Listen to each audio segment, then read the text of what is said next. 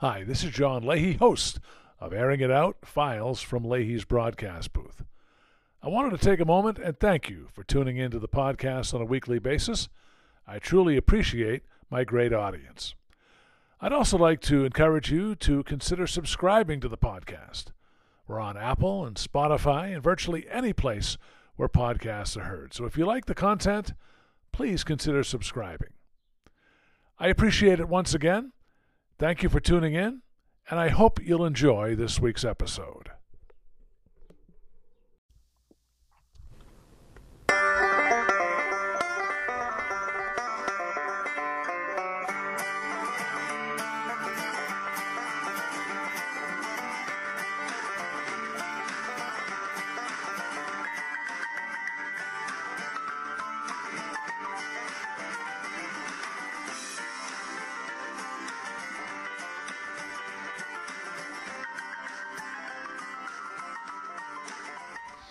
Everyone. Welcome to the latest edition of Airing It Out Files from Leahy's broadcast booth.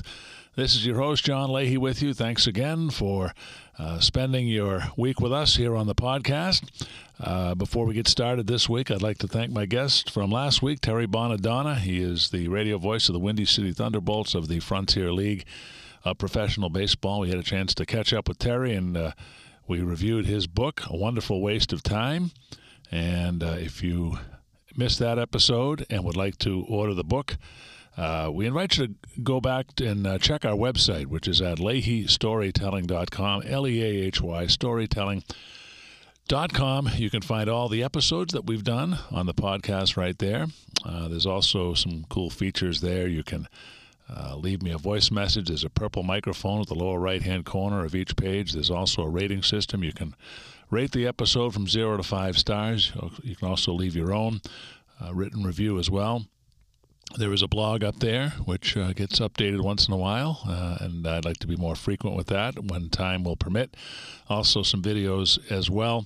And so there's a lot of cool things to check out there. It's at leahystorytelling.com. Also, I invite you to check out my uh, refurbished website, which is at johnrleahy.com. And uh, this podcast links directly uh, to the website. So that's uh, another way that you can access uh, the podcast. Also, uh, we'd love for you to consider consider subscribing to the webcast, the podcast that is. And we're on um, Apple and Spotify, and there's a few other places. Uh, the website will fill you in on um, where we are at. So I encourage you to uh, take advantage of those uh, cool features and uh, consider su- subscribing if you like. Well, uh, you might remember that a few weeks ago I did a uh, episode where I played some songs from Jimmy Buffett, who passed away on September 1st due to an advanced form of skin cancer. And I thought we would take another moment here tonight to uh, remember uh, Jimmy Buffett. And uh, I've brought in a good friend. Uh, we you've heard him here on the podcast before. He's a fellow Parrot Head. He was a broadcaster with me uh, in the New York Penn League with the Mahoning Valley Scrappers. Real good guy, and uh, Tim Guy rejoins us here on the podcast to reflect back on Jimmy's uh, life and music. And uh, Tim, always great to have you on the podcast here, my friend. I appreciate it. I'll always love being on, especially when we can talk about a guy like Jimmy. Yeah, absolutely. And uh, where do we start, right? I mean, uh, the guy was making music for uh, 50 to 51 years, and uh, he just came out with a uh, posthumous album, which we'll get to uh, in a few moments, Tim. But I know that he meant a lot to you personally. I wonder if you just take a minute and just share what Jimmy and his music meant to you personally. Jimmy meant so much. Um, it's one of those things where you don't really remember when you first heard Jimmy, because uh, I think we've all heard Margaritaville at one point or another growing up. Um, so I knew I knew that song, and I remember it's probably my sophomore year of high school, so it's got to be '96. I'm digging through uh, a bin of CDs at uh, a record store. Is yes, you know that's how old I am. I, there were record stores, um, so I'd go digging through there, and I found Changes in Latitude. I'm like Margaritaville. I know that song, so I bought the CD, put it in the car, and from that moment on, it I, have been a parrot head, and it's been die hard nonstop. You know, anything Jimmy I can get my hands on, I've been that guy that, you know, anything that you can read, you can listen to, you could watch. I've always just consumed it, and uh, there's just something about him. I mean, the music. It's not just it's not just a fantasy world of I wish you know I could live this life. It's like he's talking to you, and he's kind of giving you that release from times when your life's not the greatest or when you're going through some rough times. And you know you can always throw Jimmy on, and he would always like kind of center me, bring me back to where uh, you know I wanted to be. And he was as much as I say it's not that fantasy, he, he was kind of that image in your mind of what you'd like to be. You know, who wouldn't want to be a, a beach bum sitting out, out there, you know, wasting away in Margaritaville, yeah. so to say. But uh, you know, Jimmy just it was always like that centering point that would bring me back to where I needed to be in my life when things were kind of going crazy. Uh, you make a great point because uh, a lot of his music touched on that escapism kind of lifestyle, and, and it really helped to elevate people out of a bad mood. And I know that uh, that was certainly the case with me. I, I, recently went out and invested in a steel drum, and, and Tim, how can you be in a bad mood when you're listening to Jimmy Buffett? Can't. It's impossible. I mean, if you're in a bad mood listening to Jimmy Buffett, then there's some other problems going on in your life. Yeah, absolutely. Well, uh, I know that uh, you know I've had a, I had a chance to see Jimmy three times live uh, here in Boston. I saw him at uh, Fenway Park. I saw him at uh, Gillette Stadium in Foxborough, and I also had a chance to see him at uh, Great Woods in uh, Mansfield. They used to call it Great Woods, but it has a new name now. It's an outdoor concert venue here, which isn't too far from where we live. And going to a live Jimmy Buffett concert, Tim, is really quite an experience. And I know you've had a chance to see him live. Why don't you describe for us what it's like uh, when you go to a Jimmy concert? Yeah, it's like Jimmy says in Manana, you don't describe a Jimmy Buffett concert if you've never seen one. Yeah. Uh, so uh, I think the biggest thing that you take away the first time that you roll into that parking lot is that you feel home. You feel like you found your group that you belong with. Um, you know, because you know, let's be honest, as, as, a high school kid, not everybody was listening to, to Jimmy Buffett. So it was, I was kind of felt like I was by myself for a little bit. And then that first concert, it's like, you know, I found my people you know, I found where I belong. Yep. So you roll in, it's just feathers and signs and fins and people jumping off the hoods of their truck in the pools that they made in the t- on the the bed of their truck, and just it's such a welcoming thing too because it was never like a hey this is our tailgate. It was hey come on over here, what's going on? You know, everybody's talking to everybody, and it's just it was such an eclectic group because I think the one thing that you never got from Jimmy was you never got political with anything. You never got uh, you know, I live in this part of the country, so this or that or other parts, and you never got. It was just a welcoming, and you got that when you walked into a concert. And, and that's just the parking lot. Yeah, and uh, you know there were some cheeseburgers in the in those parking lots, weren't there? some cheeseburgers and a few other things in that parking lot, and they're a blast to be a part of. You know, Jimmy had a great band too, uh, Tim, the uh, Coral Reefer Band, and understandably, you know, they were devastated when, when Jimmy passed away. I know Mac McAnally, who was uh, the lead guitar player in the group, uh, he did a great rendition of uh, Pirate Looks at 40. I think it was maybe one or two nights after Jimmy passed away. But the Coral Reefer Band announced that they're going to continue to play. Uh, play on to continue Jimmy's uh, legacy, and, and I think that's wonderful. And, and you know, Jimmy wouldn't have it any other way, really. No, and that's amazing that they're going to do that. And just to think, how many guest stars that Jimmy had on his albums with him that can come in and, and do a show with them. And they don't even need it. Between Mac and Nadirah, you've got enough there that you don't need outside help to, to keep the party rolling. But just all the people like Zac Brown, Kenny Chesney, all those guys. I mean, the, the, the guys from the Eagles that did the tribute for him at Madison Square Garden. You have all these guys that can come in and keep it going. And to hear Max say that and say Jimmy wanted the party to continue and we're going to do that for him. It's just it's it's such a good feeling to know that you know this part of your life didn't end. It's going to continue. It's not going to be the same because without without Jimmy there it's never going to be the same. But you're still going to have the opportunity to partake with that family of of parrot heads and you're still going to be able to do that. And uh, I know you mentioned Mac that was it probably a week. I think it was exactly a week after Jimmy passed away. He Did that show, and uh, you know he did the pirate one, and and that was you know that was gut wrenching to listen to. But then he did the first one that he wrote for Jimmy, which was "It's My Job," and that was one for me that I always listened to before I went on the air to call a baseball game. Oh yeah, because it was always oh, yeah. reminding me, you know, be different, be yourself. You know, you're not a cookie cutter. Don't do the same thing everyone else is doing. Be unique. And so when he did that one, I'm not gonna lie, there was a tear in my eye. Like it, that oh, one hit me right in the middle of the heart. Yeah, absolutely. And, uh, you know, there was a little backstory with that song. Uh, Mac McAnally wrote it, and uh, he he said that during one of his live shows, I think he uh, he sold it to about 75 family members when he first wrote it. And then uh, Jimmy came along, and of course, he put it on, uh, I believe it was Coconut Telegraph. Uh, and uh, of course, then three quarters of a million people bought it, and uh, that kind of put Mac over a little bit. But just goes to show you how close those two were uh, musically and how they collaborated. Yeah, and you can see it. From, I mean, from Coconut Telegraph on, Mac was by his side for every show, every album, everything.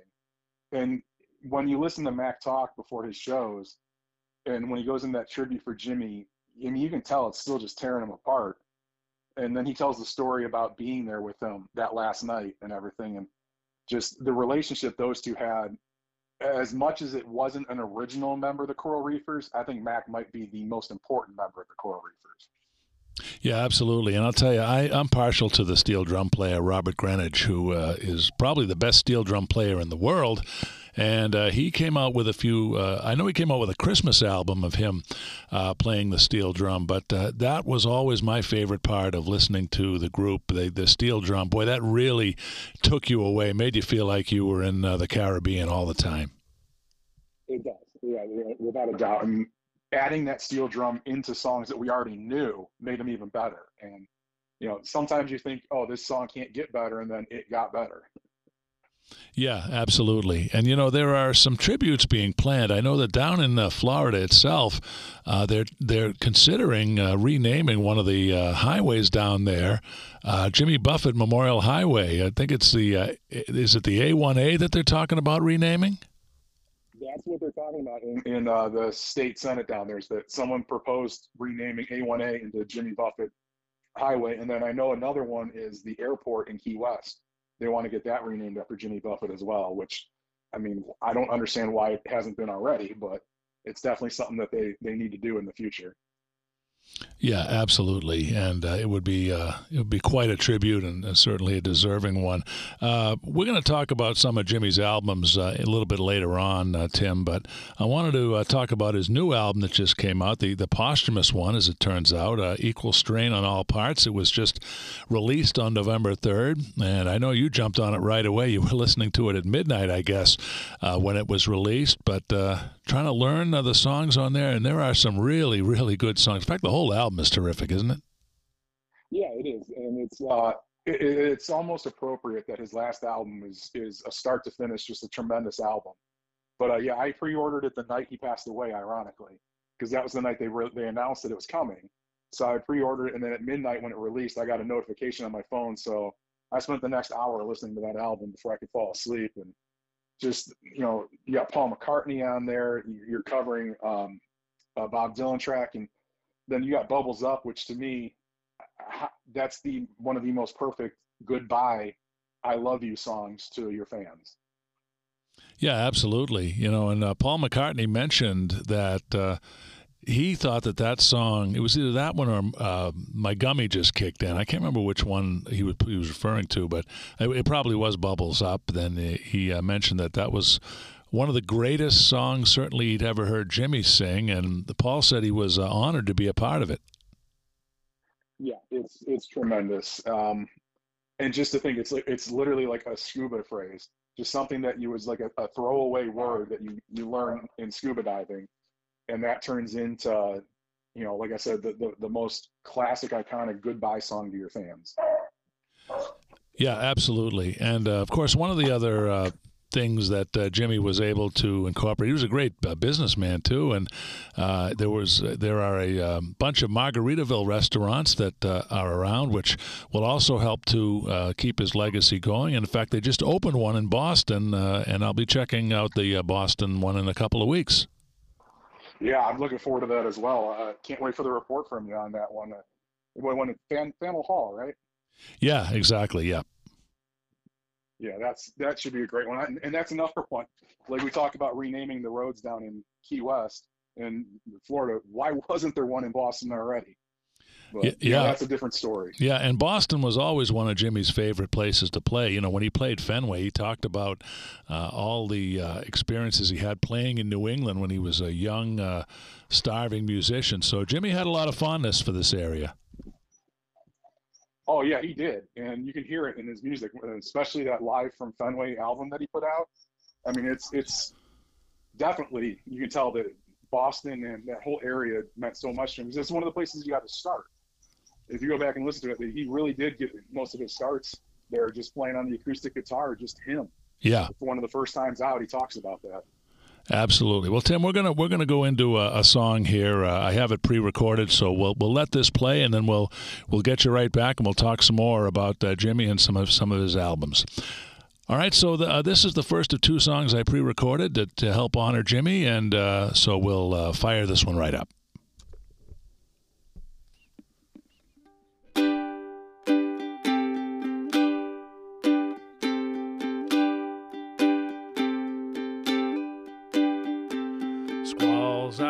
Out on the Gulf Stream, big storms coming soon. I passed out in my hammock. God, I slept till way past noon. Stood up and tried to focus. I hoped I wouldn't have to look far. Knew I could use a Bloody Mary, so I stumbled next door to the park. Now I must confess, I could use some rest. I can't run at this pace very long. You see, it's quite insane. I think it hurts my brain, but it cleans me out that I can go on. There's something about this Sunday, it's the most peculiar gray. Strolling down the avenue that's known as A1A. feeling tired and I got inspired, and I knew that it wouldn't last long. So all alone, I walked back home, sat on my beach, and then I made up this song.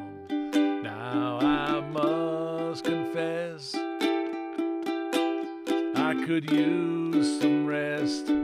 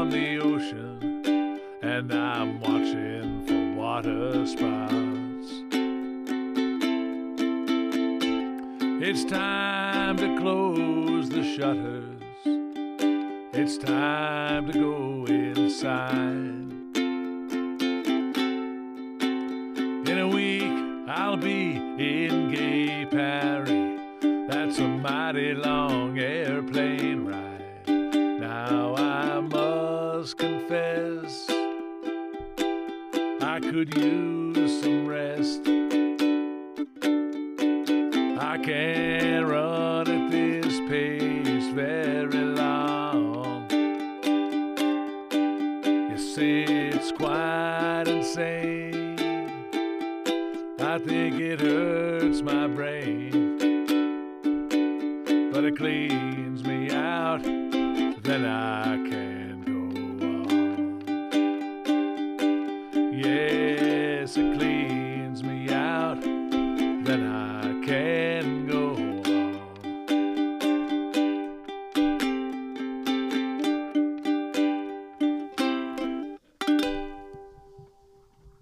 one of my favorites, Tim. Uh, trying to reason with hurricane season, and uh, God knows there's a lot of weather-related problems down there, but Jimmy always uh, made us look on the bright side. He did, and of course, you come right out of the gates with one of my all-time favorite Jimmy songs. You did it beautifully, John. Well, thanks, Tim. Uh, it's he's done that on, on a few different albums, and uh, I know there was a there was a live album. I know that he did it on. So um, I just wanted to throw that in. We'll have one more uh, pre-recorded song before we wrap up here, and I thought we'd uh, move on to uh, a couple of his albums here. Uh, it would be impossible in the length of time in this podcast to go through all of them. So I'll just kind of jump around here and.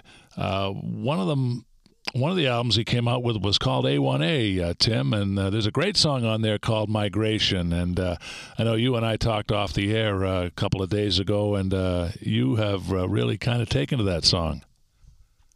I have, and it's one that I had never heard before. ever since Jimmy passed, I've kind of been going back and just listening to some of the older stuff. And you know, there's I'm listening start to finish, kind of giving some songs a chance that I didn't really listen to much or I kind of heard in passing. And then I'm finding that there's a lot of stuff that I think because when we first start listening to Jimmy, we kind of get into the, the radio Jimmy, you know, Margaritaville, cheeseburger, yep. fins, stuff like that. You don't really, until you get to the deeper stuff, that's when you find the real Jimmy. You know, we talked about the escapism, and I mentioned that it's it's more than that. And this is where I think you start getting to more than that, is you start getting down to, you know, who Jimmy really is. And migration, it's it's I think A1A was kind of that first or second album that he did in the Keys. And so you're yeah. really starting to get that turn from Nashville more to the Keys in his sound. And Migration's one of those first ones that kind of jumps at you. It's got more of that that little tropical sound to it. And he's talking about, you know, what it's like down there and why would you live anywhere else and you know, all that stuff. And it, you know, the older I'm getting, the less I like being in the cold weather, the more I like being in Florida. Uh, we try and spend at least a weekend every month down there. Uh, so we try and get down there whenever we can. And it just kind of, it, it kind of hit me in the heart listening to that one. Like, you know, I get it. I get what he's saying on this one. And I've been listening to that one on a constant loop recently. Yeah, now one of my favorite albums is Barometer Soup. Uh, there's a couple of really great songs on that album um, that I really like. Barometer Soup, the uh, title song from the album, is excellent. Uh, I like uh, Don't You Know? That's another uh, excellent song that I've played out at open mics. Uh, Mexico was a song that he did that was written by James Taylor. And Jimmy Dreams, another great song. Barometer Soup is filled with one great song after another. Another one. Starts finishes good. Um, Mexico is probably my favorite one off of there. Uh, just the way he kind of took, and James Taylor did a tremendous job with that song. Um, I can listen to either version of it, but I just I like Jimmy's a little bit more because he's he kind of put a little bit more of himself into that one and how he redid it a little bit. That it just it really gets to me. That's like yeah, he really went at it on that song.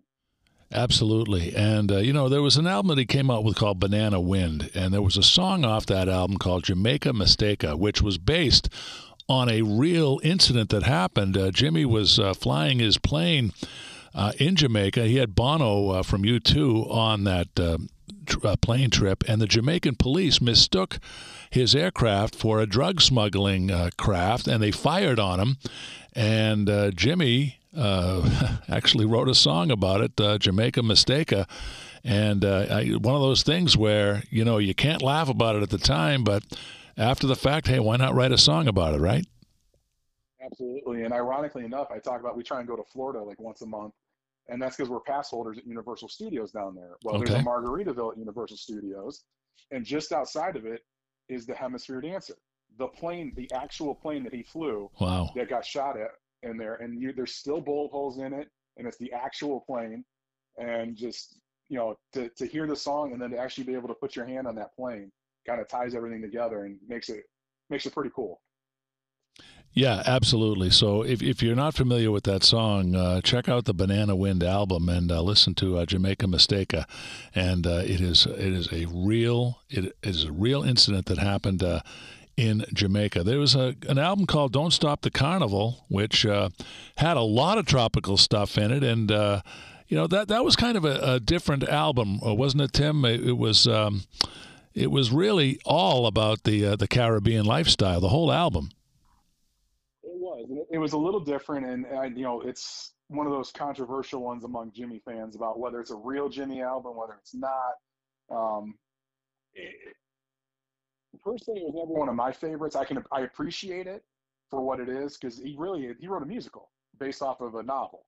Uh, so and the songs all kind of tie back into there. So you have to kind of know the story of the play and you have to know what's going on there in order to really kind of connect with it. But you know, it, it's Jimmy that he puts his spin on everything, and he eventually he gets you in there, whether you whether you know it or not. You kind of get yourself hooked listening. You're like, ah, you know, this isn't Jimmy. I don't really. And then all of a sudden, you're like, hey, that's not bad. Yeah. You know, and one of the recent albums he came out with, I really love. It's called Songs You Don't Know by Heart. And basically, in that album, Tim, he took a lot of well, he took a bunch of songs that he had written on other albums, and he synthesized them on onto a new album, and uh, he kind of upgraded uh, those songs, updated them so that uh, people would be more familiar with um, those songs, and uh, and I really love it. There's a lot of a lot of great songs on there, and uh, Peanut Butter Conspiracy is uh, one of my favorites, and one that he wrote for his daughter Delaney called Delaney Talks to Statues. Yeah, I love this album too, John. Um, this was kind of his COVID thing. Uh, Delaney did the videos for him and helped him get this together during COVID. And to go back, and there's probably three or four of my favorite Jimmy songs. You know, Peanut Butter Conspiracy is one of my all-time favorite Jimmy songs. Um, I have found me a home, which is he, he explained if you watch the videos for it that that was really his first song he wrote about the Keys when he got down to Key West. Yeah. It was one of the very first ones he wrote and you can hear it. You can hear that transition from Nashville into the Keys in that song, and it's just a beautiful take on. You know, I think we all go through that point in our lives where just because we grew up somewhere and lived there doesn't mean that's our home. And you know, as he moved around, he finally found that one spot that feels like home to him. And you know, I'm a Cleveland guy. I grew up in Ohio. I've lived here my whole life, but every time I come to Boston, I get that same feeling you know that's my home that's where my family came from you know a generation before me and i think jimmy kind of gets that same thing having grown up on the ocean and all that and you, you hear that in that song and then you know tin cup chalice is i, I love that song. I, yeah. I don't know what it was about that song but i just I, I love it. It's it's that tropical easygoing end of the night kind of song. And for whatever reason that's another one that just reaches out and grabs me and is like listen to this song as much as you can Absolutely. Now, tell us a story about uh, the Cleveland Guardians and, and, what they did right after Jimmy died. Uh, it, for people that don't know, Tim is on the grounds crew for the Cleveland Guardians of Major League Baseball. And uh, I believe it was uh, they played boat drinks, right, uh, at the stadium uh, right after he died. Could you tell us that story? Yeah. So, you know, the day after Jimmy died, you know, we show up there and batting practice is going on. So we're sitting in the dugout waiting for it to get done so we can go to work and do our stuff. And then as soon as it ended, that's kind of when the music kind of changes because that's when they start letting all the fans in. So you go from what the players want to listen to to what they're going to play upstairs. And the first thing out was boat drinks, and I just I stopped in my tracks. Wow. Like I'm walking the screen back out from the home plate area out to behind the outfield wall, and all I just like dead stopped in my tracks. Like, all right, now I know why I work for this team. You know, now I get it. Yeah, um, and then on top of it, uh, Terry Francona, his last game. As soon as that last out was made, and he's out waving his hat and everything, and all of a sudden they played "Lovely Cruise." Oh and wow! Like, oh man, as if I wasn't sad enough. A that Jimmy's gone. B that Tito's leaving our team. Now you hit me with this song. And It's like, oh man, you know, yeah. we're running around trying to get our work done for the end of the season, and I'm just like fighting back tears, like, oh, this is just perfect. And to have that the team do that stuff and play those songs because they'd never played Jimmy unless Tampa Bay was in town. Every time the Rays come to town, um, Fins is always the song that they play when they're introducing the, the starters. Right. So I never heard Jimmy at the ballpark outside of that. So that those two days to have that happen, I was like, oh man, this is just this is special. Fabulous. We're talking with Tim Poszgai. This is a special episode where we remember and reflect back on the life of the great Jimmy Buffett. And uh, Tim and I share this uh, love for Jimmy uh, in common and uh, hope you're enjoying it. Uh, you're listening to Airing It Out, files from Leahy's broadcast booth. And we publish every Wednesday, and be sure to check out the uh, website at uh, LeahyStorytelling.com. Tim, Jimmy came out with two Christmas albums. And as much as I love the first album, Christmas Island, I think the second one is probably the best holiday uh, album that has ever been made. Uh, I think he did. He knocked it out of the park with that one. Uh, Jingle Bell Rock was that's the best version I've ever heard. That's better than the original Hall & Oates version, in my opinion. Um, Mele Kalikimaka was um, a version that he did with Jake Shimabukuro, who played ukulele with him many times. And but probably my favorite song on that album is "Baby It's Cold Outside," where he does a duet with uh, Shadir, uh, Nadirah Shakur. Uh, whenever Christmas rolls around, I wear that um, album out. I just love it. Yeah, and ironically enough, I had never heard that one. I, I knew about the first one, Christmas Island. I had that one, uh, but I didn't know he did the second one until I started going back through Apple Music and I started making sure I had all Jimmy's stuff. And I found it. I'm like, hmm, haven't heard this one. And you look at it, and the first one, he kind of did more of his take on Christmas music. Like he wrote his own Christmas songs. This one, he took the classics and just made them Jimmy songs. And uh, you're right, it's my favorite Christmas album. Um, you know, I've, I've had it playing since the day after Halloween. It started playing in my car. And, Great. You know, that, the baby, it's cold outside. I, I, mean, that's just tremendous. The way he did it and the way Nadirah did it on there, it's just an apps. It, it might be my favorite rendition of that song. Yeah, absolutely. Now you shared a baseball story. Now I will, as far as Jimmy is concerned. We saw Jimmy uh, at Fenway on that Sunday. He was there for. Uh, a, fr- a Friday and Sunday shows, and this was back in 2004 and the Red Sox were uh, battling for a playoff spot, and uh, Jimmy came out. On, Jimmy was out on stage, and there was a uh, a character who was dressed up as Babe Ruth, and he wound up coming on the stage. And of course, Jimmy uh, gave that character hell for being on stage at Fenway Park, and he decided he was going to break the curse of the of the Bambino. And so uh, he uh, went into a little spiel before uh, introducing the Jolly Mon out on stage. The Jolly Mon came out, did a uh, a dance on stage, and Jimmy announced as soon as the Jolly Mon was done that uh, that's it, the curse is over, it's broken. And wouldn't you know that the Red Sox, despite being down three games to none to the Yankees, came all the way back, beat them, and of course the rest is history. And Jimmy said afterwards that uh, that worked out pretty well for his career, being able to say, "Hey, uh, we had a role in uh, breaking the curse at Fenway." Yeah, I, have seen the video of that, and it's tremendous. And ironically enough, he did break the curse. And I think it's funny that then the Cubs wanted him, and then everybody else wanted him to play their ballpark. Um, but you know, as great of an album as it is, the videos that go with it are even better. Uh, just uh, how can it get better than the best baseball stadium probably ever built, and then Jimmy Buffett playing in front of the Green Monster. I, yeah. I, I, envy you for being able to go to that show. Uh, it was great. And, uh, you know, Jimmy took some songs from some other people and kind of incorporated them into his own. Uh, Uncle John's Band was a song that was done by the Grateful Dead, and uh, Jimmy released that one on his uh, Fruitcakes album. And uh, there was a song by Fred Neil, who was a good friend of Jimmy's, called "Everybody's Talking," and uh, there, that was a song that Jimmy uh, put out on uh, a few of his live albums. And so uh, Jimmy had a great appreciation for other musicians, and in fact, uh, at the Fenway show, he also played. a Neil Diamond song, Sweet Caroline, which was part of a medley that he did with Why Don't We Get Drunk and that was uh, that was great. So Jimmy really had an appreciation for other musicians, and, and he loved working other musician stuff into his show. Of course, in the Jimmy style, of course. Of course, yeah, he did, and uh, he's definitely. And you listen to all the guys like Zac Brown, Kenny Chesney, all these guys that have played with Jimmy, and they talk about that. That you know he's so welcoming. You know, I want to. You know, he he talked about how much he loved what they did and finding a way to work together and incorporate things like you look at his live in Hawaii album, and he did Back to the Island with Henry Kapono out there. Yeah. He's a huge, huge musician in uh, in the islands out there. Uh, but just that's the way Jimmy thought was, okay, you made a great album. I'm not going to steal it from you, but I want to do it with you. But we're going to put my flair onto it. Right. But while I'm doing that, all of my parrot heads are now going to become fans of yours.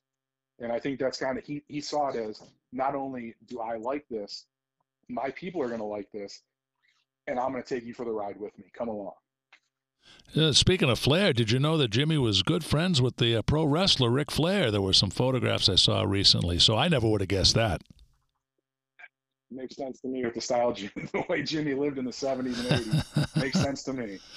Absolutely. Well, uh, Tim, there's another album that, that I wanted to touch on. And, you know, I think this is one of his more underrated albums. It's, it may not even be one of his most well known albums, but he put out an album called Hot Water. And there's a song that he does with um, the Neville brothers in the background, which uh, it was Aaron Neville, called uh, "Smart Woman in a Real uh, Short Skirt." I love that song so much. I added it to my internet radio station. But uh, you know, Jimmy did a lot of work down in New Orleans, and he met the Neville brothers, and boy, what a collaboration they turned out to be. Yeah, and, and you know, Jimmy's so appreciative of that New Orleans time that he had, and I mean, you hear it on the new album so, you know, he's always appreciative of that. And then when he can work with someone like the Neville brothers, you know, it's like we just said, he's so appreciative to the people that he looked up to and the people that he liked that to be able to, to, to kind of put that little spin on it, but still pay tribute to them. And then not only pay tribute, but work with them. And I, the fact that he got Paul McCartney to say, yes, I want to do a song with you tells you everything you need to know about how much Jimmy respected other artists and how much they respected him. Absolutely. Well, we have another song we're going to throw in here as we continue on with our tribute to Jimmy Buffett. When this one's done, we'll uh, come back and get a few final thoughts from Tim. But uh, here's another pre recorded song uh, for the episode. Hope you enjoy it.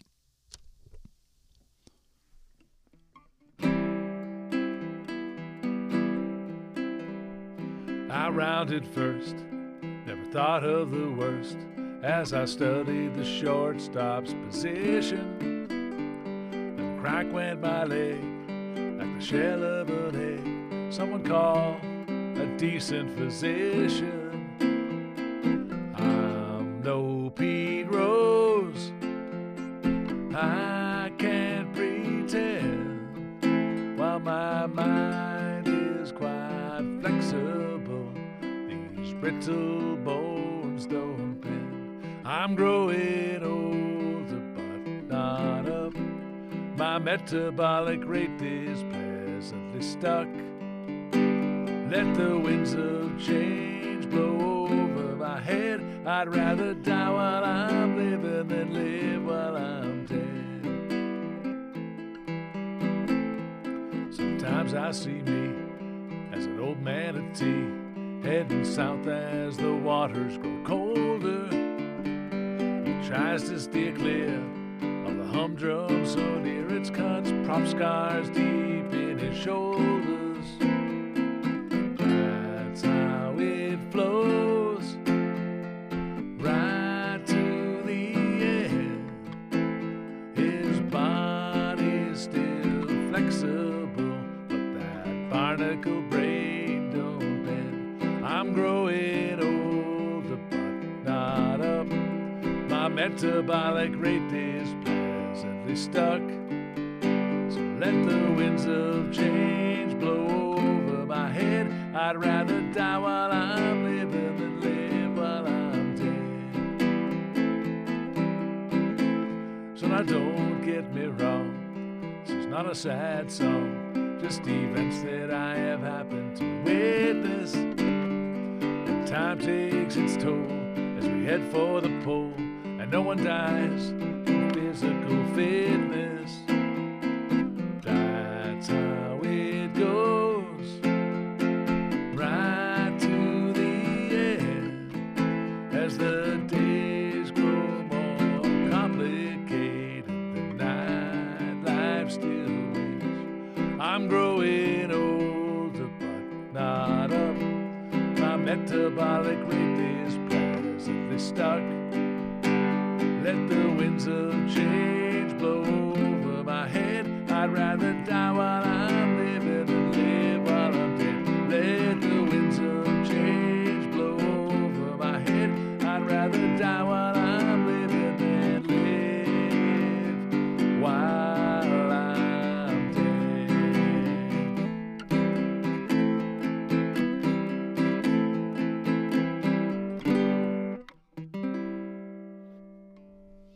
Yeah, that was called Growing Older But Not Up. And doesn't that summarize how we feel about things, uh, Tim, being Buffett fans? And uh, I bet Pete Rose was uh, really thrilled that he was included in a Jimmy Buffett song.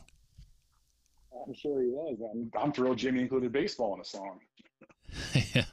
yeah, you know, I, I worked for the uh, Florence Freedom uh, back in uh, 2010 in Kentucky, and uh, Pete made an appearance at uh, at a Freedom game, and his son was actually uh, one of the coaches on the team.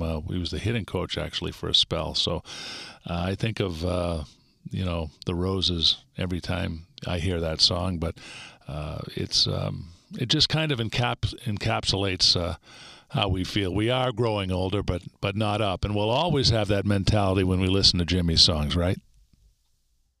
Yeah, we absolutely will because Jimmy grew older, but not, never grew up. Uh, you saw it every time you saw him live. Every time you saw videos of him out, you know, on his paddleboard or out on the boats, and you know, jumping off the yachts, things like that. He, you know, Jimmy Jimmy epitomized growing older but not up, and he left us that legacy to to, to follow and live with. Absolutely. Now, I know this is probably going to be an impossible question for you to answer, but if you had to pick one Jimmy album that you would consider your all time favorite, is it possible for you to do so? Uh, yes and no. um, there, there's just so much out there that I love, but I mean, I've got, as far as like studio albums go, it's either A1A or Changes in Latitude they're just almost perfect from start to finish. I mean, every song's just classic Jimmy, and you know, it's just uh, you know, every song makes you makes you drift off and go to where you want to be. But probably my all-time favorites alive is a live album because, as you and I know, and anyone listening that's a Parrothead knows, Jimmy live is just a whole nother creature. Oh yeah, uh, as, as, good as his studio albums were, he was even light years better as a live performer. And my favorites, you had to be there. That's my all-time wow. favorite Jimmy. I'll put that on and I will listen start to finish. I mean, you're talking, you know, mid '70s Jimmy.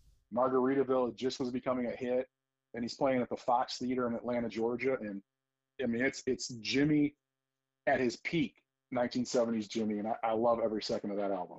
Yeah, there's two songs from that album that are noteworthy. One is called Morris's Nightmare, which uh, was not a song that became overly popular from Jimmy, but uh, that had kind of a reggae kind of a feel to it. Another one uh, that really caught my attention was uh, a song called Dixie Diner, which I think is the last song on the album, and uh, that was just uh, a bunch of guys rocking out. You know what I thought of when I heard that, Tim, was remember the Blues Brothers? They did uh, the uh, long, long solo in the song "Sweet Home Chicago."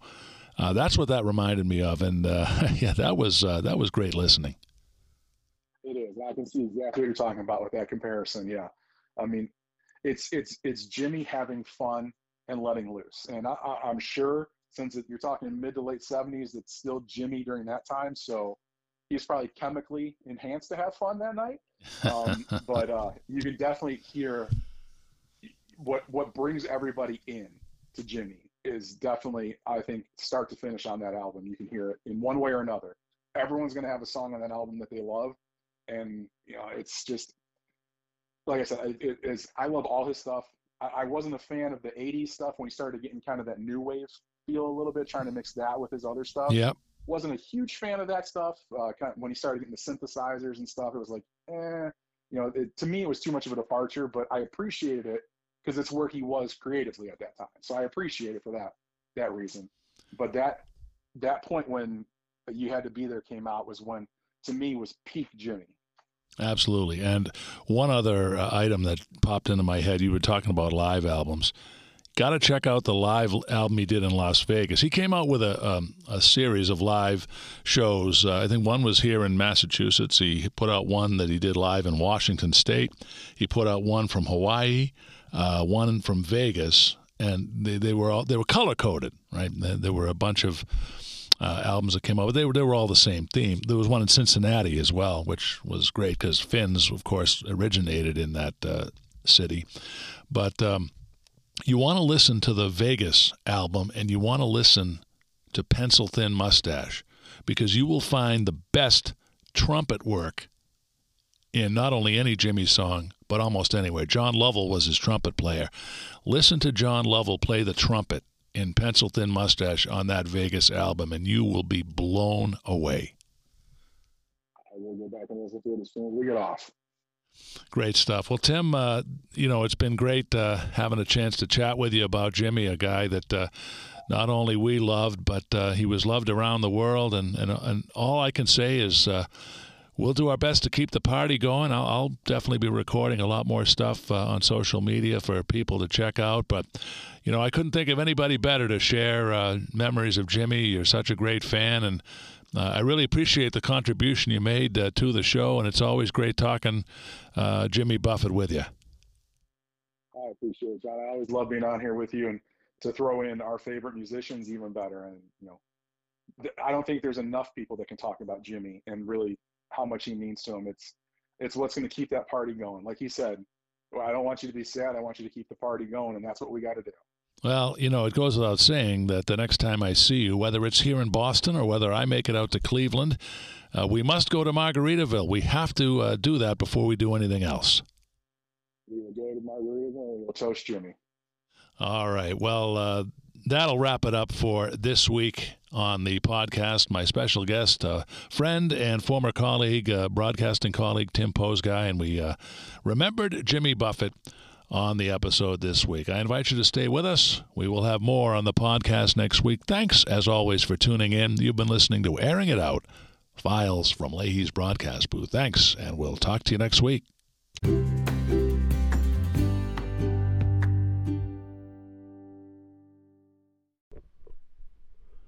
Hi, this is John Leahy. Please check out my website at johnrleahy.com. You can explore the history of my time in sportscasting from my early days to the present. You can view my resume, listen and watch my audio and video demonstration reels, as well as learn about this podcast, my internet radio station, the Harbor Light Sessions Radio Network. Watch my music demos, learn about my books, audiobook narration, and you can check out my event calendar. There's also an informational section with tips and tools in broadcasting, along with my personal influences and cool links. Check it out at johnrleahy.com.